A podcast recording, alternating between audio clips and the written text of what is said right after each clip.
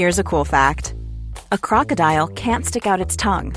Another cool fact you can get short term health insurance for a month or just under a year in some states. United Healthcare short term insurance plans are designed for people who are between jobs, coming off their parents' plan, or turning a side hustle into a full time gig.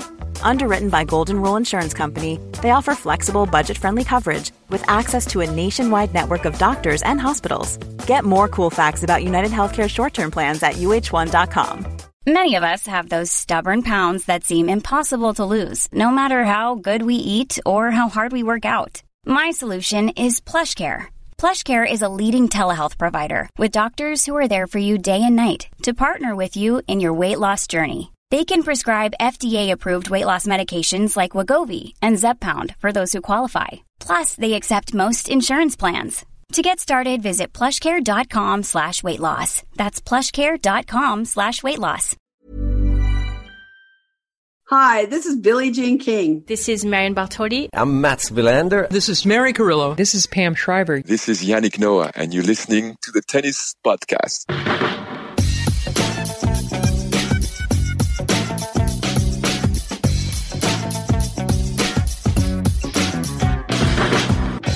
Well, hello and welcome to the Tennis Podcast where it's 10 past 2 a.m.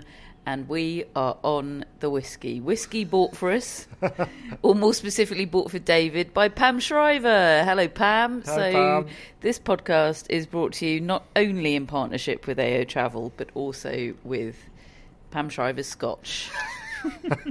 it's, So- ni- it's nice. So we'll see how this goes. Our women's final lineup is set.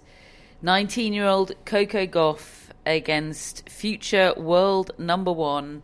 Come Monday, she will be the world's number one player, Aryna Sabalenka. What a Saturday night in New York that is going to be. What a Thursday night in New York it has been, David. Yeah, it really has been a lot actually today, hasn't it? And and I didn't necessarily think it would go like that, particularly because of the way the first sets of both matches went. Actually, I was really worried about how it was all going to go. Obviously, there was a there was a non-tennis moment that we'll come on to as well. Forty-five moments actually um, that, that that interrupted playing the the Gauff Muchova match, but actually in many ways, the second match is the one that I'm just glad became a real tussle because it was it was going horribly wrong from a Sabalenka point of view, and I don't feel as though Keys can leave that court with too many regrets. Obviously, she would have loved to get over the line, but she played hard and she played well, and she just lost to somebody who's better in those moments. I thought. Well, let's lead with that match, shall we? Love six seven six seven six for Aryna Sabalenka. I know in lots of ways Coco Gauff reaching the final is the bigger story, and we'll cover that in lots of detail. But we've just watched Sabalenka come back from the most horrible of starts against Madison Keys, and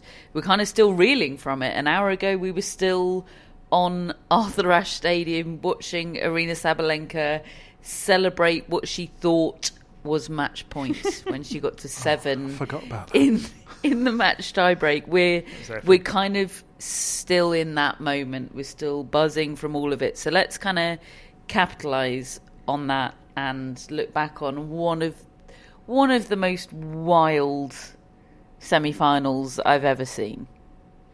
Yeah, I think that's that's very true, and one of the most impressive mental performances that I've ever seen from a player. To be quite honest, because Aryna Sabalenka has so much Grand Slam semi-final baggage. I know that she's won one before and won the Australian Open, but it still feels like this is a hurdle that she hadn't properly sort of overcome, you know, in a really tight match before.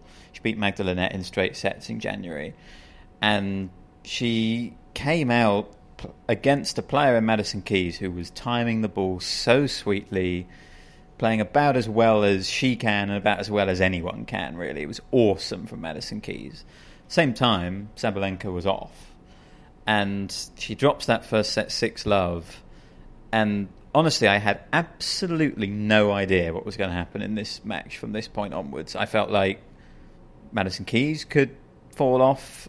I felt like Sabalenka could carry on playing as she was. I felt like a turnaround was possible. And that was what happened. And there was almost this sense of, well, if you never have the lead, you can't blow a lead. Because that's been Sabalenka's problem in semi-finals. She's been in winning positions and not been able to get over the line. So in that sense, in this weird way, losing that first set six love was was maybe a little bit helpful because she never had the lead in this match, even when she, you know, started to get it together in the second set. Keys was still in a position to serve for the match. Sabalenka then pr- played a great 12 points in a row to win them. I'm sure we'll come on to Madison Keys. I think she'll have some regrets about that period of the match. But once Sabalenka won that tiebreak in the second set, I thought, okay, now this is another test for Sabalenka because she's now in a position where maybe she can win this match and she falls behind again in the third set down a break. But then, kind of like, okay, that's maybe better than being in a winning position in that third set because of what's happened before. And from that point onwards, from a breakdown in the third set, I thought Sabalenka was absolutely awesome. She stepped up, she played big, powerful tennis, she played world number one tennis, and it was great to see. And it feels like a really big moment in her career, to be honest, that she's that she's overcome some of that baggage.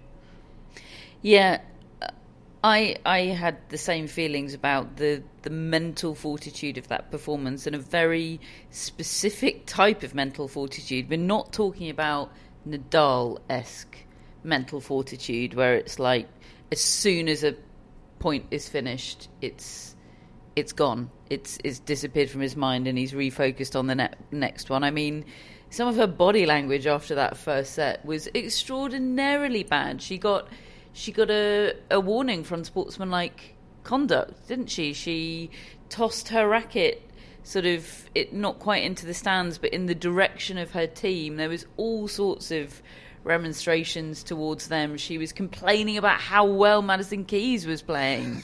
the Grand Slam semi final, how dare she play this well was pretty much the gist of it. It was you know, it was not world number one type stuff, and it certainly wasn't the type of stuff that made you think, "Don't worry, she's going to put that first set behind her, and she's going to play like it never happened." And she didn't play like it never happened. You know, it's not like suddenly she turned it on and it was forgotten.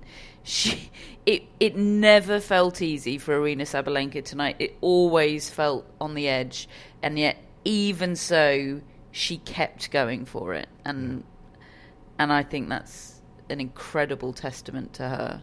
Mm, she she might have the odd kind of tantrum, really. I mean, it was funny. Like she stamps her feet like a toddler. It's so funny, and then she chucked her racket up in the air, as you say, nearly. Then, then it ends up down the sort of side, like alleyway. Down a sort of back alley. Yes, yeah. um, which is funny. I was just thinking when you were saying the uh, the, the score line of Love Six might have actually helped her. I was thinking, has that sentence ever been used before? Like, I mean, it's just, and I agree with you because I, I, remember saying it at the t- at the time. Could it's a it's not a strategy you have, is it? but it may end up being the one the thing that happens. Well, I also worried about it. Take away Sabalenka and all of her semi-final baggage. I worried about that scoreline from a Madison Keys point of view because several, lots and lots of ex tennis players, top level ex tennis players, will say that actually it's a bit of a disaster losing a set six love. winning a set six love. Sorry, uh, winning a set. I mean, also losing a set six love in a different way.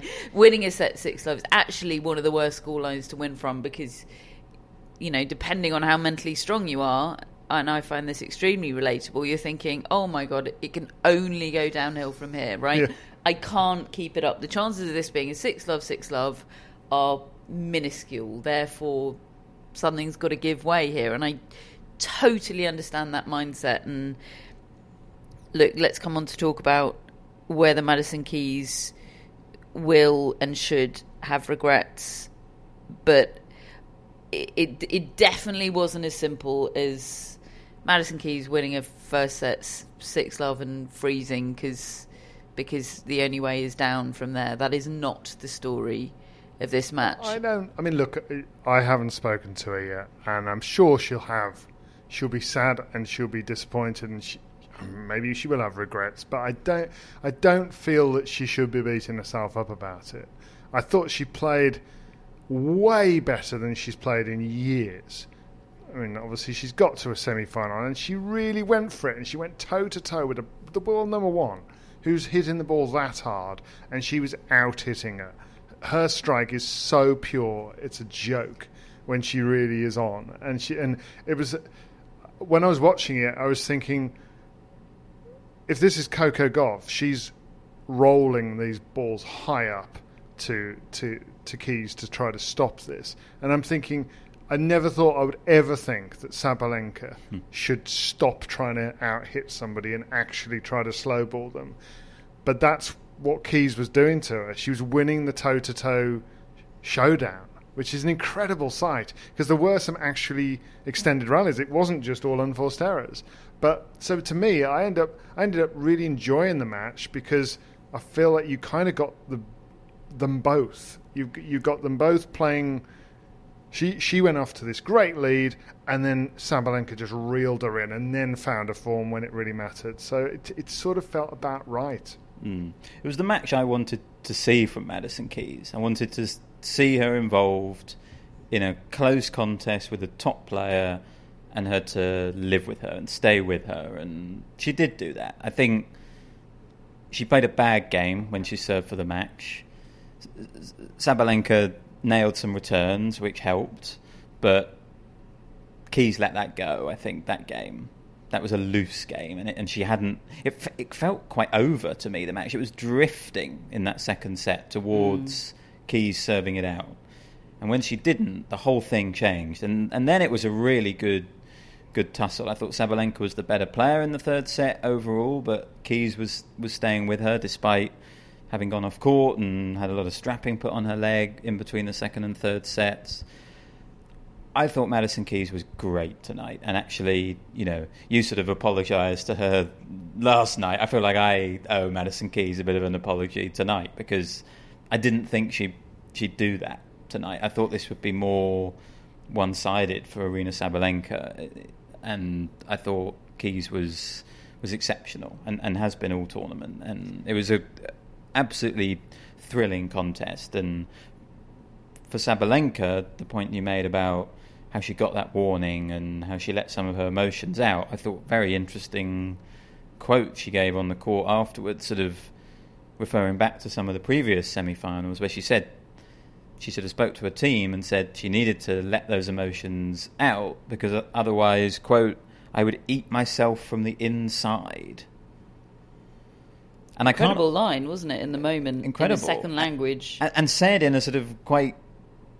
I don't know. She was in a sort of slightly giddy mood, wasn't mm. she, in that in that on-court interview? But that was an absolutely killer line, and I can't honestly remember exactly how she was sort of outwardly emoting in all those Grand Slam semi-finals that she's lost. But interesting that she feels like just getting it out of her system rather than bottling it up was was maybe one of the keys today. And you know, she never over that was that was not intentional. Um, she never overstepped the line there, but just shows that I think she's been thinking about those other semi-finals mm. and trying to trying to learn from them, and she did that tonight. The match reminded me of Sabalenka Rybakina. Mm. Not In, as high quality. N- not not as high quality. That absolutely not. But in terms of, I had sort of written it off as they're both they're such similar players. It'll just be about you know we, yeah we mm. we know those matchups. You've got yeah. two big hitters up against one another. One is more consistent than the other. Boom, done. And it, it wasn't like that at all. And I'd, I'd totally forgotten. I can't actually remember the last time I watched Madison Keys live in in the stadium, but I had forgotten what a pure hitter she is. It's such a different big hit to Aryna Sabalenka, and that was my impression of the um, Australian Open final that Sabalenka played with Rybakina in their Indian Wells um, semi-final. final, Final. final, Mm. yeah. Um, as well, the the strikes when you when you see them up close, the strikes are actually really, really different. It's it's there's so much more. Not to take anything away from the incredible muscle of the the Sabalenka strike, but the purity of the Madison Keys strike is really beautiful, and I'm I'm so pleased that she gave a good account of herself today. How much of a comfort it'll be, I don't know. I th- I think she shrugs off disappointment far better and far differently than she used to when she reached that Australian Open semi final last year. She talked about, well, she put into words something that so many tennis players express at some point in their careers about that process of trying to find a way for your whole happiness and your whole self esteem not to depend on your tennis results. And she talked then about having found that in her life. So um, I'm sure she'll be fine in the end, but I'm sure it hurts a lot right Yeah, now. I, do feel like she's. I don't know whether she's had therapy uh, or or what sort of help she's had, but I think she's had to learn, as you say, to come to terms with the results not necessarily matching the hype, including her own, you know, her expectations, and uh, it's it's not easy for a teenager to come along like that with that much talent and that much expectation and constantly be reminded that you haven't delivered on it uh, in quite the way people thought you were, and they're, they're sort of imposing their. And, and I'm one of the ones guilty. I would have imposed my expectations on her as a member of the media. She wouldn't, she wouldn't know that necessarily, but the the whole she would know about. You know, the kind of relentless pressure and expectation. They feel that, even if they're not reading it, they feel it. Him and her and Grigor Dimitrov, they, they are similar in that way. Um, and I think that she's probably learnt to live a, a happy life because of it. I noticed she said that it's quite nice that nobody's taking any notice of her. It's all about Coco Gauff, and it's also about a little bit about Jessica Pegula, and are, she's not the one anymore, so she can kind of distance herself from it, and she's clearly happier as a result, and she's probably playing better now as a result. Be in, just be interesting to see whether there's anything more down the pipe for her. And, and that's it, isn't it? That that I'm so pleased. That all sounds so healthy for Madison Keys, Yeah. but at the same time, you got the sense that Sabalenka's will was bigger mm. tonight. Absolutely. She she She couldn't have handled it really. Right. She'd have been a mess for several days. exactly If she hadn't. and have- and she went out and, and got it and, and and that sounds like such a sort of flippant thing to say from a from a tennis match that I'm sure was you know won and lost I'm sure with a lot of tactical battles as well but will and desire and sort of champions mentality comes into it as well. And Sabalenka's shown and proved that she's got that. And Madison Keys as great as she was was just missing that that little edge. Yeah, I think this is such a brutal sport. I do think you have to be basically mentally unhinged hmm. to be the most successful at it, to be at the very, very top. And that leads to a tension for podcasters, for example, doesn't it? Because we want the best for tennis players, and we want their best performances, and we want to see fangs out there, and and yet, you know, see this discussion and many others. Quite often, that you sort of deep down know that that means rooting for something quite dark. yeah. Actually, it's far healthier to be how Madison Keys is, and yet I'm thinking, oh, but what a shame you didn't have just a tiny bit more fang. Uh, it- But the the there are fang, odds. I agree with you. Yeah. It, it's a it's a bit of a discord when you're when you think about them because I care I do care about their mental health and their happiness as human beings.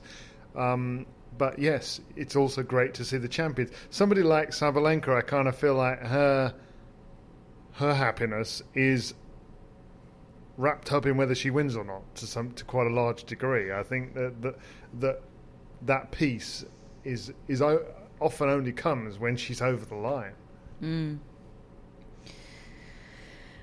Can we talk just before we move on to the first of the semi-finals? Could we just devote a tiny bit more attention to Sabalenka celebrating it Yeah. when she reached seven in the tiebreak? Describe it. Well, my experience of it was leaning over to Matt and going, "Look at all these chumps with their phone out, filming, thinking this it. is match point." And And, it turned out that the world number one was also one of those chumps. and I, and I'd very excitedly celebrated the fact that a, a game earlier I'd realised that it was going to be a ten point tiebreak because I always forget as well, and I and I've I've often gone into them as a commentator, and fortunately somebody has just referenced it, not telling me, and I've just been like, oh, I'd completely forgotten that. um, so. Yes, I, I'd remembered, so I was very proud of myself. And I and then they announced it at the start of the tiebreak. Yeah. They v- very clearly announced it.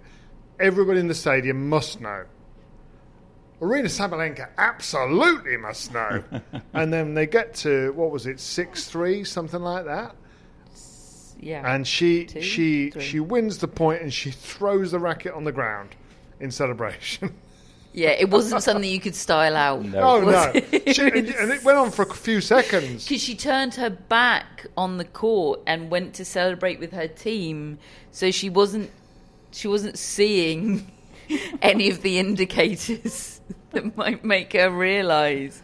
And I, th- this all goes to what we've al- already discussed, which is her mental strength. But just to come back from that without blinking, And also because I feel like she was, was slightly amazing. she's slightly self-deprecating in those moments. She's mm. she's humorous, and she saw the funny side. She was able to s- bless her. She was able to see the funny side when the team is saying, "No, no, you haven't finished yet," and she di- she didn't blink. She was amazing. She won it twice. Mm. it was a lovely. It was such a great. great moment. I will. I'll. I I just know it's one of those moments that I'll remember in Yeah. years to come. It'll really stand out. What, what what'll probably stand out to me from Coco Gauff's six four seven five victory over Karolina Muchova is the last half hour, and in particular the last game of this match. I I think that'll live long in my memory, which is probably giving the match too much credit because large portions of it were truly horrific. But, you know, the, the first. Has there ever been a greater contrast between the first half hour of a match and the last half hour of a match? I honestly don't think I have ever seen one. It, it was so deflating the first seven games. I mean, the, Coco Gauff played nicely.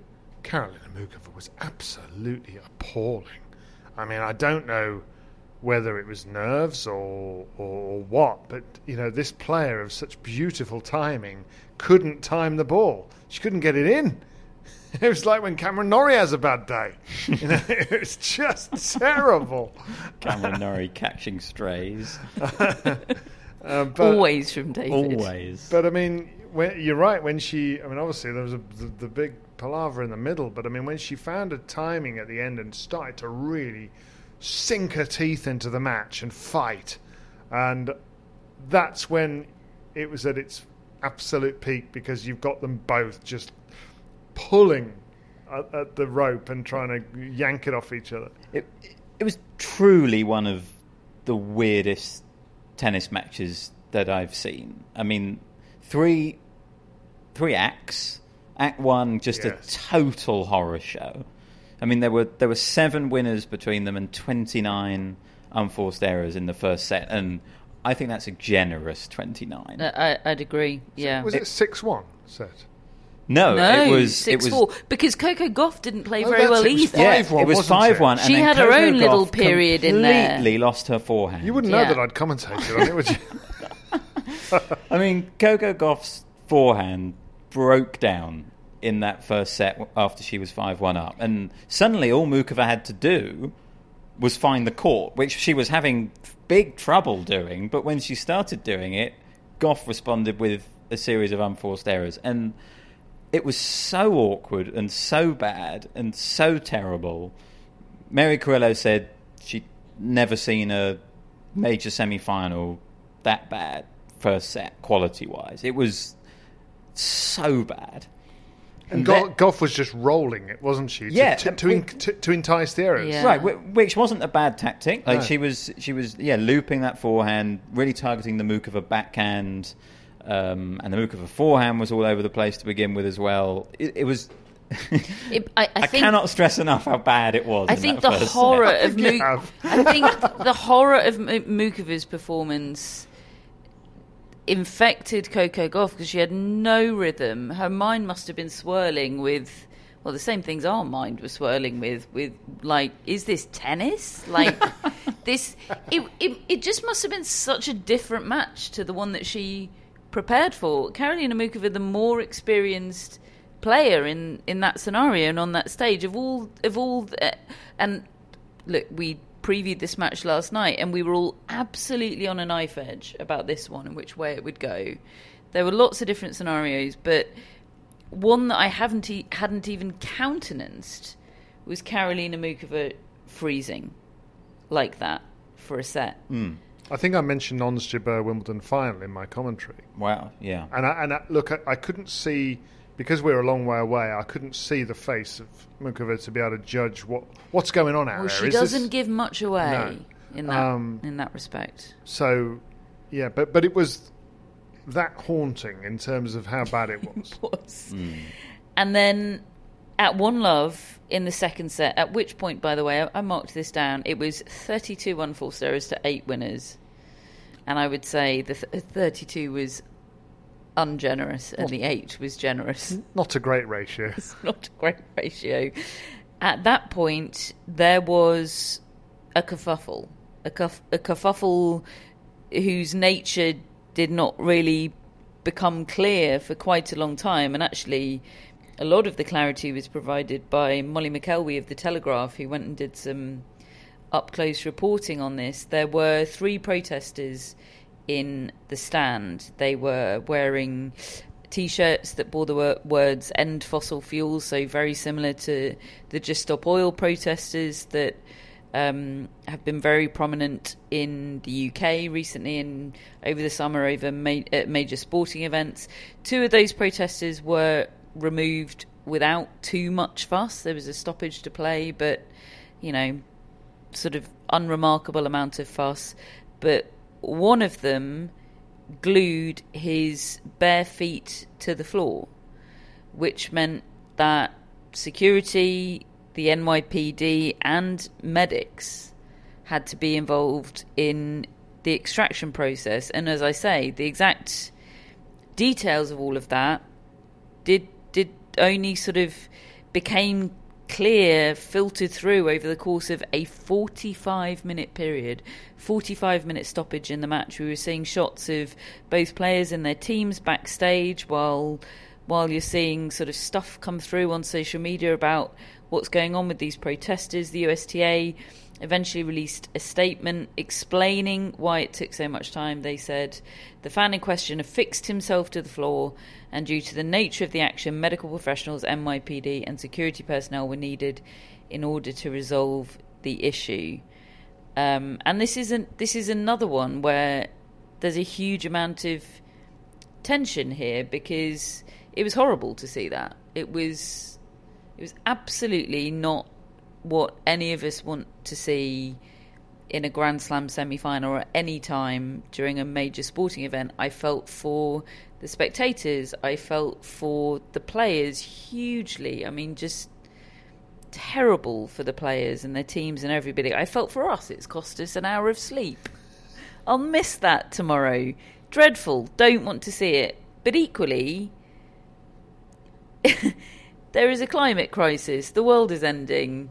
We've had evidence of that the last four days here in New York, and you know that if you're looking hard enough, and you don't have to look that hard, there is evidence of it everywhere you look. And these people were peacefully trying to do something about that, and I, you know, I'm not going to go out there and do it, but I'm I'm also not going to come down on them like a ton of bricks for peaceful protest about something that is worthy of peaceful protest because protest by definition, has to be disruptive in Yeah. order to be effective. That's that is the point. If it weren't disruptive, it would be pointless. Yeah, uh, I couldn't agree more. And it was great to hear yet again Coco Gauff say that she believes in climate change and the and the problems that it's causing, and she understands that people need to protest or want to protest, and she doesn't have any problem with that. She says, "Yes, I wish it wasn't during my match, as it happens tonight, because obviously I'm trying to win a tennis match, and it's not ideal." Um, but I think you summed it up perfectly, Catherine. I've got nothing else to add. Oh, okay. That's Should, rare. should we go it? back to the unforced error to, to winner ratio then? Because that was a treat. The, the only thing I would say, and uh, I don't know how how hard to to be on the U.S. Open for this, but the speed that it took for them to act seemed insufficient to me. Just just as a layperson watching Brad Gilbert turning around, pointing at people, the the match being interrupted, and the, the, it seemed to take a long time. Now, for all I know, the protester who actually glued his feet to the floor may have already done that, and therefore there may have been nothing that anybody could have done to get him out.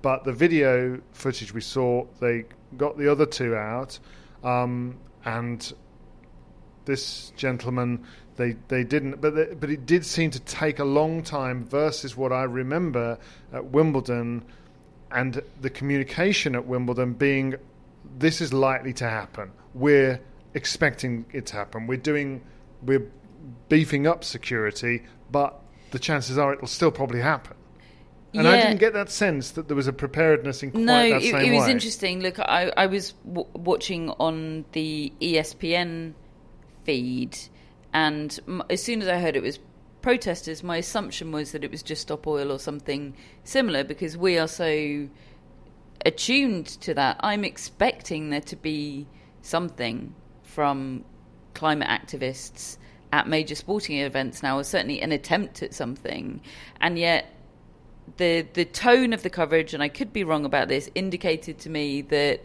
it just wasn't on their radar at all as something that m- might happen. So maybe it's just been less prominent here in the US. I I don't know, but yeah, you know, I, I know that at at Wimbledon and other major sporting events over the summer, it was a massive topic of discussion.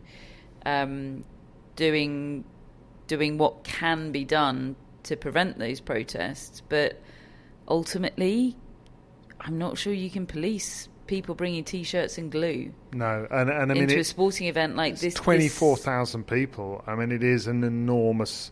It's hard to it's hard to describe the humanity out there, the number of people you're mixing with in a tennis stadium. This isn't a football ground with with a hundred meter pitch and the and the stadium surround or the, or an NFL stadium. It's but it's just such an enormous number of people. Um, but I did, I did.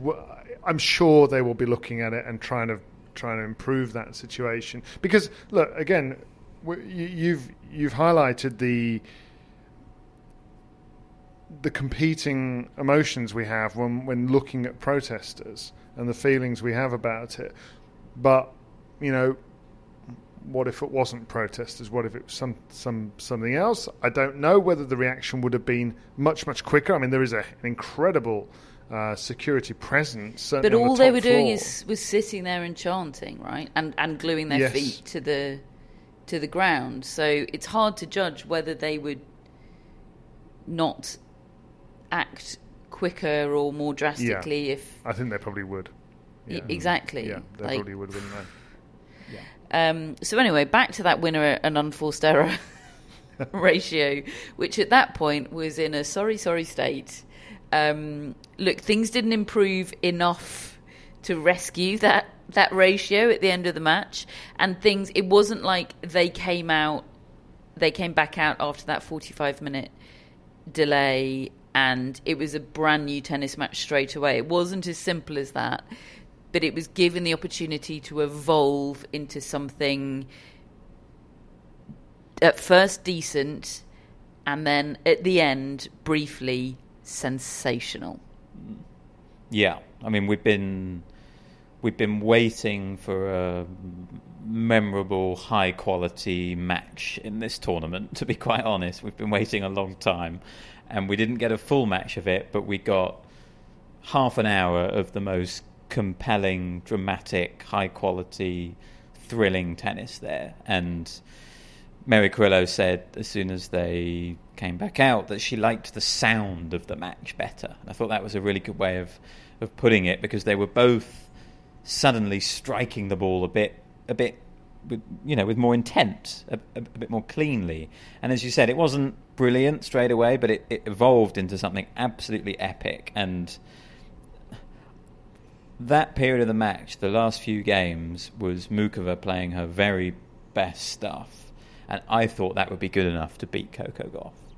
I thought that she would have too many ways to win points, and I was wrong because Coco Gauff stood up to it in the most the most fantastic way. I mean, Muchova started coming forward and making volleys that she'd been missing, and Coco Gauff responded by trying to lengthen the rallies. There was this incredible 40 shot rally where I think I made my debut on Czech radio because I was I was Ma- s- sat next to Czech radio guy as I have been all tournament, and I I had a I had a physical reaction to the rally. I couldn't. It was like he pressed an ejector button. he leapt that far off his seat with a yelp. And then, and then at the, at the same time, we had David over our shoulder actually commentating on it and making it even more dramatic and intense. It was it was a, a sort of out of body experience. yeah, it was a, it was a it was a special time, wasn't it? Those it was just as, locked in a bit of magic. Yeah, as, final game as match points were coming and going for Coco Gauff and forehand errors. There was there was forehand errors on some of the match points. There was a couple of outstanding oh. a drive volleys oh, to save a couple so of them. gutsy. It was like how could someone play the tennis she played at the start of the match and then play that tennis? match point down. That's like, what I love about sport and love incredible. about tennis is the way people can sometimes just get over whatever's afflicting mm. them and then just boom, they're on it. Oh, so good. She um, she's told ESPN after the match, Coco Gauff, that she's sure that this Grand Slam final will be different to the last one that she played at the French Open, she said, First time around, I put too much pressure on the moment. I don't think I believed in myself then. I believe in myself now. Great line. And, and mm. I hmm. think she will. I think she she knows herself more as a tennis player now. I think probably the new coaching setup has helped a little with that. But she's experienced. She's her her rolling these forehands down the line is such a clever way of hiding her weakness and hurting a powerful opponent. I can see that happening time and time again to Aryna Sabalenka. Was that a prediction, David? I haven't made a prediction yet, but I can. I have made a prediction about what I think she will do. I haven't told you what I think will happen when she does it, score wise. Well, we will have more time on tomorrow night's podcast. Yes, we will. To preview the women's final, Coco Gauff in her second Grand Slam final. It's a belter on paper. Against oh. Aryna Sabalenka in her second Grand Slam final. Mm. Yeah. It's hard to th- believe that, isn't it? I'm, she Because she's been consistent this year. Yeah, so, yes, she's world number one, but it is still new. Mm. It's, it's it's the perfect final, isn't it? it's it? So great. It it it, it has storyline wise, it's mouthwatering. And the crowd, without exception, everybody will turn up knowing exactly what they want. They yeah. will want Coco Gauff to win. Had it, I mean, bless Keys. If she'd have won this title, all good luck to her. But in terms of the occasion, we saw it when she played Stevens. The crowd don't really know what to do. They might pick a favourite, but they're all a lot of them are Americans, and there are two Americans. Mm. Here you have absolutely the player they're going to root for. Sabalenka is she she's a she makes a brilliant villain because she's not really a villain. She's just lovable, hmm. really, in It's a a way. pantomime villain. Yes, pantomime villain, exactly. And but it all works, I think, for the occasion. I, I hope I hope they, as always, they both settle and play the way they can. I'm quite confident in that final being good. I don't know why I would say that after tonight. Ask me again when it's But- but five the- love to someone in the first. I mean, set. I agree with you, but and and the the beauty of tonight is that both of those two matches turned into something Mm. good, even though they started like Say it. Absolute dog, Dog shit, shit. David. Yeah. duffers. Dog shit. When you're ready to pop the question, the last thing you want to do is second guess the ring. At Bluenile.com, you can design a one of a kind ring with the ease and convenience of shopping online. Choose your diamond and setting. When you find the one, you'll get it delivered right to your door. Go to Bluenile.com and use promo code LISTEN to get $50 off your purchase of $500 or more. That's code LISTEN at Bluenile.com for $50 off your purchase. Bluenile.com code LISTEN. Hey, I'm Ryan Reynolds. At Mint Mobile, we like to do the opposite of what Big Wireless does. They charge you a lot, we charge you a little. So naturally, when they announced they'd be raising their prices due to inflation, we decided to deflate our prices due to not hating you. That's right. We're cutting the price of Mint Unlimited from $30 a month to just $15 a month. Give it a try at mintmobile.com slash switch. $45 upfront for three months plus taxes and fees. Promo for new customers for limited time. Unlimited more than 40 gigabytes per month. Slows. Full terms at mintmobile.com. Hello, Tennis Podcast listeners. David here. Now, you might know that I love a bit of cooking, and I think I'm quite good at it. But if I'm honest, even I get fed up trying to work out what to do every night. That's where Home Chef comes in. Being able to put together a delicious meal without the long prep and the cook times, well, that's pretty cool. Home Chef provides fresh ingredients and chef designed recipes conveniently delivered to your doorstep to simplify your cooking experience. They have over 30 options a week and serve a variety of dietary needs, so you don't have to worry about what to make ahead of time. Not only is it convenient, but it's economical too. Home Chef customers save an average of $86 per month on groceries. Now, for a limited time, Home Chef is offering Tennis Podcast listeners 18 free meals plus free dessert for life and, of course, free shipping on your very first box. Go to homechef.com slash tennis. That's homechef.com slash tennis for 18 free meals and free dessert for life. You heard it right. Right, we have a few minutes to preview the men's semi-finals tomorrow or later on the day uh, today, depending on how you look at it. Before we do that, I'm going to remind you about the incredible competition that we are running in association with our partners for this US Open, AO Travel. If you didn't already know, AO Travel operate the travel program for the first Grand Slam of the year, the Australian Open in Melbourne in January. AO Travel offer packages where they take care of everything your flights, your premium accommodation, tickets to the tournament, behind the scenes experiences, and that includes the all new AO Travel Lounge. And it is to celebrate the launch of that very AO Travel ra- Lounge that we are offering an incredible prize to one lucky tennis podcast listener and a friend who will win an AO Travel Premium Lounge package to the Australian Open in January. They'll be going in style, two return economy flights to Melbourne, tickets to Rod Laver Arena over the middle weekend of the Open for two people, three nights accommodation at the five star Pullman on the Park Hotel in Melbourne, as well as two day access to the luxurious AO Travel Lounge. You enter via the link provided in your show notes. You have until Monday, the 18th of September at 11:59 p.m. New York time to enter. Terms and conditions apply, and most importantly, good luck. Yeah, middle weekend tickets to go and see the Australian Open. What a brilliant few days that is. American Andrew was at the um, the Open, and in fact might be returning to the Open because he said he would try and come back if Coco Gauff reached the final. He, he will be. He's got his ticket. Oh, Has he? Yeah. He bought it. Well, he bought his ticket in advance, Oh, and he was gonna he was gonna sell it if Coco Gauff wasn't in the final. He's That's got good. it all That's sorted good out. planning. That's sell a, it and potentially lose some money. That's a man that's familiar with Ticketmaster. He was Yeah. on our Twitter today, just doing an amazing job. belting job. What I was going to say is that Andrew always gets the Labor Day middle weekend package to the US Open, which obviously different Grand Slam, but he swears by the Hmm. the middle weekend package being the thing to have. I know you're not into quarterfinals. I was going to say it's What- good that those tickets aren't quarterfinals after that trash the quarterfinals. What, what do you isn't it? make of the middle weekend?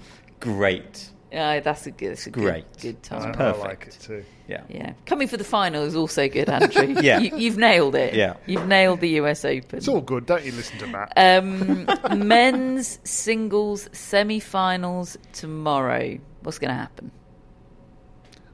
I think they're both going to be fun. I think That's vague. That's vague, David. I think Ben Shelton is going to bring it, and he's going to hurt Djokovic For Uh, a set? He's going to rock him. or in a meaningful way? I think he's. I think he's going to win a set, No. at least a set. I think he's going to win it. I think he might rock him for the first set, and then Djokovic will take over. I, yeah, I think I he'll think- rock him, but think- not in a meaningful way. I think he'll rock him twice. Djokovic in five, you think? Hmm. I think Djokovic in four. I That's- think I will finalise that view when I do my newsletter prediction, which is Which going needs to be extremely soon, David. At three a.m. We're planning to go to bed pretty soon after we finish this. Matt, I think. I think they might both be straight sets. Oh, hmm. Matt Roberts. I mean, I get everything wrong, so that's great news for those I two definitely think that's- semi-finals. extremely possible. Well, cool. Yeah, I mean, it's probably the most likely scenario, isn't it? Really, given the way those two. Plan are. for the worst, hope for the best. Yeah. That, we are Brits, after all. Uh, maybe I, I'm not sure. Maybe I, I don't feel like a Brit the way I'm so optimistic for amazing classics. But I do, I, do, I do think they're going to be fun though. Even well, the beauty is because these these two matches feature players who are such shot makers, and then Medvedev, who may not be that much of a shot maker, but he's brilliant on the run and stuff like that, and he's got his personality. Th- There's no duds there. It it does feel a bit to me like a Wimbledon situation where I wish they were the other way around. Yeah, wouldn't that be good? So you would like to see Medvedev, Djokovic, Yeah. and Yes. Shelton and Alcaraz Yeah. Yes. whipping up a showtime. A showtime. thousand Yeah. times, yes. If, they could arrange that tomorrow, mm. I just, I want to see Medvedev, even if it is disastrous. I want to see him try something different and fun against Alcaraz because his game doesn't work, and he is a tactician, isn't he? That's his thing. Should he? He's he caught. There's that ahead of the quarterfinal with Rublev. That video was circulating, the intercut video of him and Rublev, who are obviously best mates, going back a long way. With Medvedev saying his nickname among all the other players is the chess master, and explaining why it's that. It's because I'm, I'm such a master tactician. Everyone says I'm I'm just such a chess player out there, and Rublev goes, no, no, no, octopus. it's very funny. is brilliant. But like, yeah, you're a chess master. Do something chessy tomorrow, and it could absolutely fail, but you've tried. I think he will. Tr- that's. I think that's what he will try. My question for you, Catherine, is: Should he try disrupt her? What I mean is, should he find something to get pissed off about, and just go the whole pantomime? People in the crowd, Look- umpire. I'd love to see it, but I don't think he ever goes on the court consciously looking to do Should that. Should he? and would you be okay with it if he did? No, because it needs to be organic. Okay. That's why we love him, isn't it? I'm afraid I agree with you. Um, J- just quickly before we have one final little treat for you in terms of men's semi-final preview. Um, I will uh, give you some more detail on what's going on in the wheelchair events tomorrow because they're progressing as well as the junior events. But we have our men's doubles semi finalists. It will be once again for the third time in a row Rajiv Ram and Joe Salisbury. They will take on Rohan Bopanna and Matt Ebden. Very well done, Bopanna and Ebden, but you did beat Pierre-Hugues Herbert and Nicolas Mahut. Yeah. Mm. Rohan Bopanna, I believe, is the oldest man ever to reach a Grand Slam final. Is that right? He, he's he's overtaken He Daniel does. Nestor's record. He's got he's got a grey beard. he Like- does. Mm, and has had for a while. and he's, he seems very proud of it. And we were watching Stéphane Houdet uh, earlier in the men's wheelchair doubles semi final, which he and partner Takashi Sanada won over Alfie Hewitt and Gordon Reid 7 5 7 6. How old is Stéphane Houdet, Matt? We looked it up because, well, he looked quite old. so we wanted to check. 52. 52. That's great, isn't it? Fantastic. He's into the final. Oh, Incredible. That's, that is something else. Um, but yeah, I promised you an extra little men's semi-final preview treat, in particular for the first semi-final. David, over to you. Yeah, um, this is a conversation I got to have. I got to meet Bryan Shelton at Wimbledon, the father of Ben Shelton, and and over the past year, I've I've really just generally been interested in this story because Ben came on on our radar really properly. I know a lot of you. Who, who really follow the circuit will have known more about him last year. For us, and certainly for me, it was really at the Australian Open this year when he reached the quarterfinals. I, I got a chance to have a little chat with him at that time. He had never left the country until he went to Australia, and I found that absolutely fascinating. Um, and I was given the chance to, to meet Bryan, his dad, who was a former ATP player. He was just outside the world's top 50. He was a very good grass court player and somebody I remember from the 90s. So, of course, I wanted to meet him when I had the chance. And, and the interesting thing was that he had recently given up a, a very high profile and interesting job as coach of the Florida Gators university team in order to travel with his son. And um, that was you know, a surprise on one level because it was such a great job. But it's his son, and um, and so I, I had a chat with him, and we I put to him the visual that we had of Ben in Indian Wells throwing the American football the entire length of the field, and asked him whether that was the where the serve had come from, and he said, you know, he. he he used to be a quarterback. You know, he wanted he wanted to be a, a football player for quite a long time, and and he was really quite a good quarterback, and that's that is where the serve comes from but he eventually concentrated on tennis. And, and he was talking about how from that Australian Open, he then decided to just really stamp that passport and go to Europe and plod around the clay court surf, uh, circuit and, and hardly win any matches, certainly not win any back to back matches at all between the Australian Open and here in New York. Which, But he said it was an education for him and, and and they wouldn't do it again next year. They would probably prioritise grass a little bit more. And it was just a really interesting conversation. And, and Bryan had a real effect on me, and particularly towards the end of the interview, I. I, I've just thought about what he's had to say a lot since then, and we thought we'd just play a few minutes of, of it for you. Um, starting with me asking why, in his junior years, Ben didn't play much tennis. Yeah, well, we wanted Ben at home uh, with the family, and so we kind of forego playing the the international events and chasing points and ITF rankings and those things to really focus in on his development. Um, first, as a person, you know, we wanted him in regular school, which he did all the way through.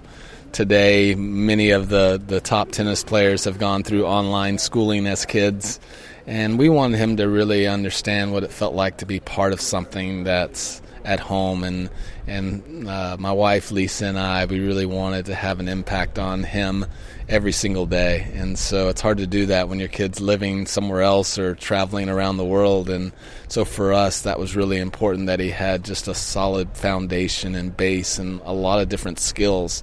And uh, going to college was also something that was, you know, a reality. And we really wanted him to experience that, being part of a team and understanding that you know you're not the most important person all the time and, and you got to learn how to share and work with others and just developing so many character traits that we think are really really important and uh, I think that'll those things will serve him well, and hopefully he'll have a long career and a fruitful one.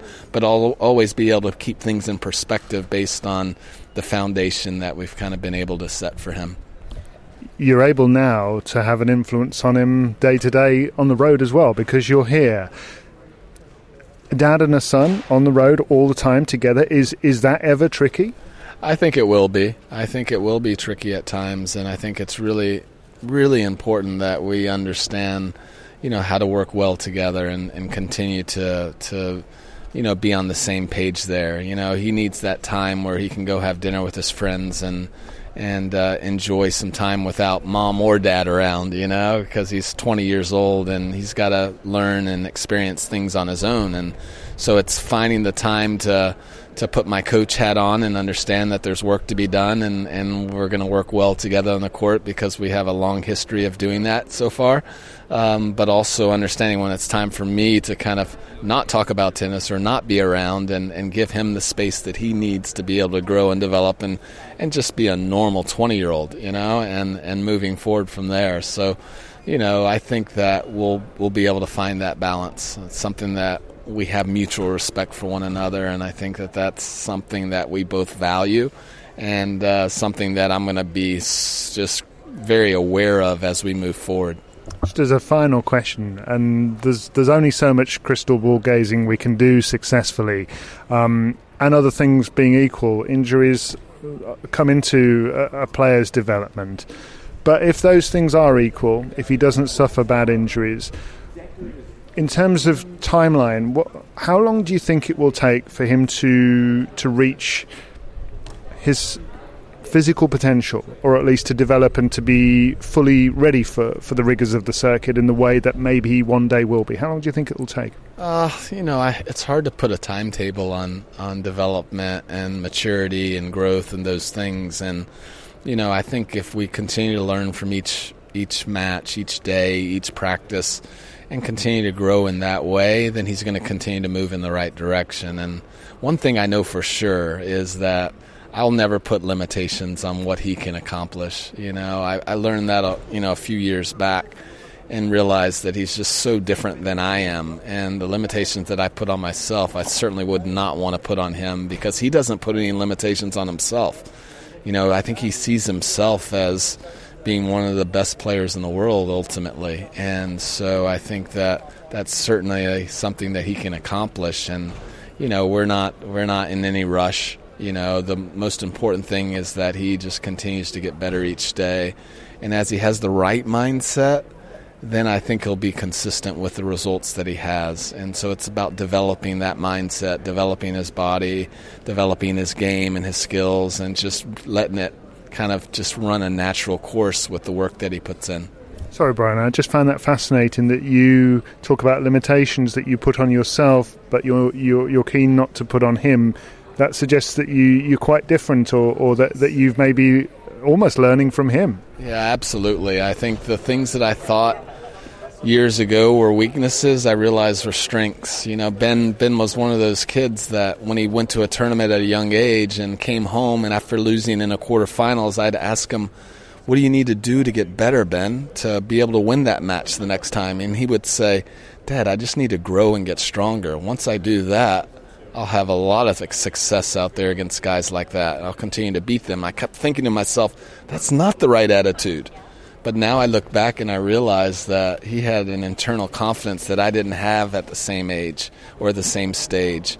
And I really needed to continue to help him just grow that confidence in himself and build his self esteem, which was already pretty strong, and realize that, man, this is a different guy that I'm talking to right now than myself. I wish I had that mentality or that attitude when I was coming through at his age. What a lovely chap, and um, such a fascinating in- insight, and gives you faith that it it might be possible to be a top tennis player and a well-adjusted human being. Yes. At the same time. Yeah, I, I, I think uh, as a father myself, I can really relate to what he's saying. I'm trying to wrestle with not imposing my experiences exclusively on my young son because he's very different to me, and I, I, I found it fascinating and seeing their interaction together in with Bryan in the the coaching box, and the the freedom that, that Ben Shelton plays with and the the charisma he has. He just loves it and he loves performing and, and showing you how incredible he's he, he is athletically and and not holding that back. And and it, and watching what he does tomorrow will be so fascinating because he's playing the ultimate. He's playing the in in words of Simon Briggs today, he's playing the ultimate winning machine in Novak Djokovic. And is there a way to disrupt that with with that kind of chutzpah and power, raw power? It's going to be fascinating. Matt Roberts thinks no. I do love it when David says chutzpah, though. It's good. right. Let's get to bed, folks. it's eight minutes past three. We have some very important stuff to say first, though. We have to say hello to Willow, our lovely, lovely mascot. Hello, Willow. We have to say hello to Xenia. Hello, Xenia. We were a six love set away from getting some points today. No biggie. Uh, David has to say hello to Maisie. All right, Maisie. I turned fifty today, and you, your, your little face was there on my Aw. phone. Oh, so nice. And Matt and Darwin. Yep, no points.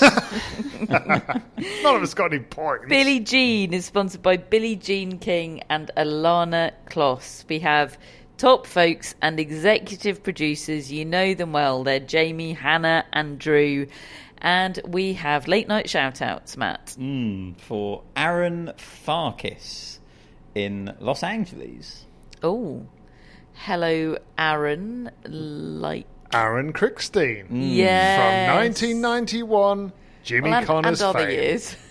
Yes, but that's the one we all remember from when it used to rain and there wasn't a roof. and so they'd play that match all the time. There must be other tennis Aarons. I think of Aaron as quite an athletic name.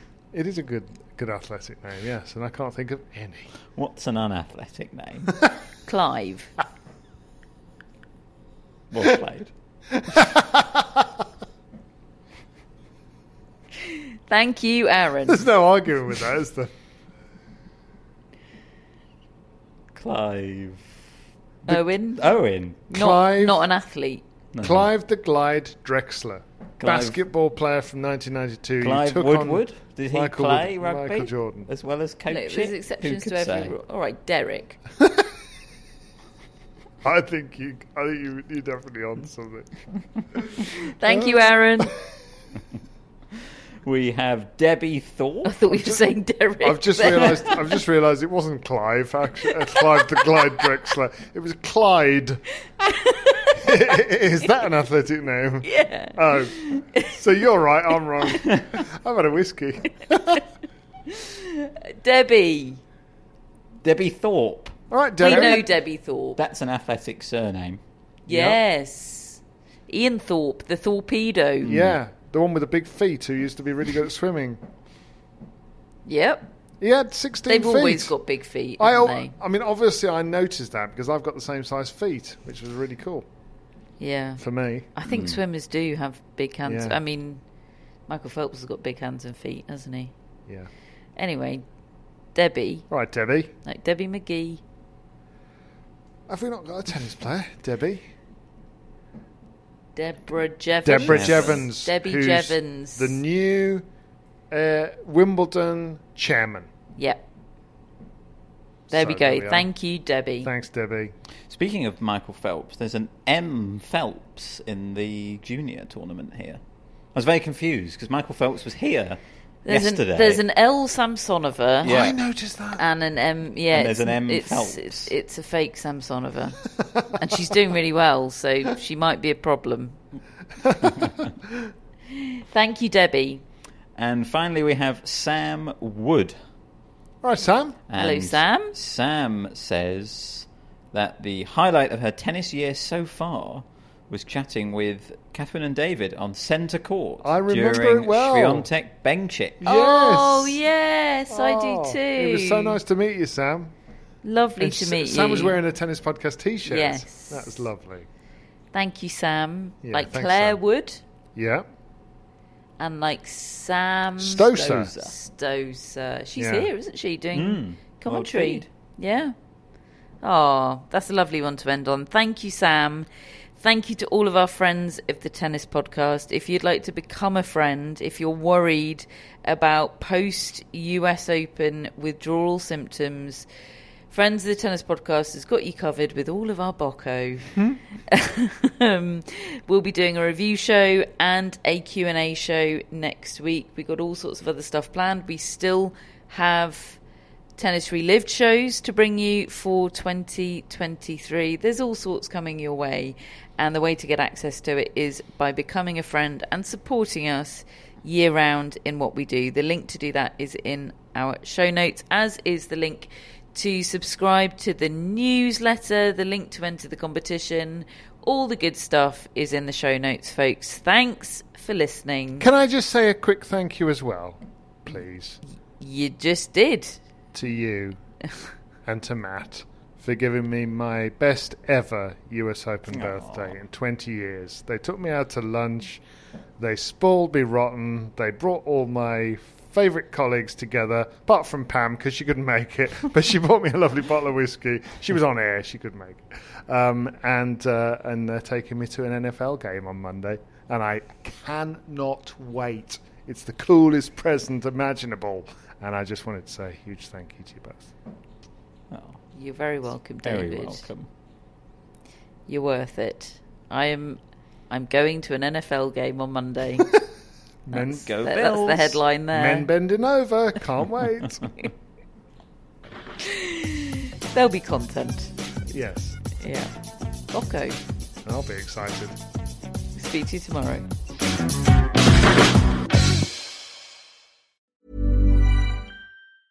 Hey, it's Danny Pellegrino from Everything Iconic. Ready to upgrade your style game without blowing your budget? Check out Quince. They've got all the good stuff shirts and polos, activewear, and fine leather goods, all at 50 to 80% less than other high end brands. And the best part? They're all about safe, ethical, and responsible manufacturing. Get that luxury vibe without the luxury price tag. Hit up quince.com slash upgrade for free shipping and 365 day returns on your next order. That's quince.com slash upgrade.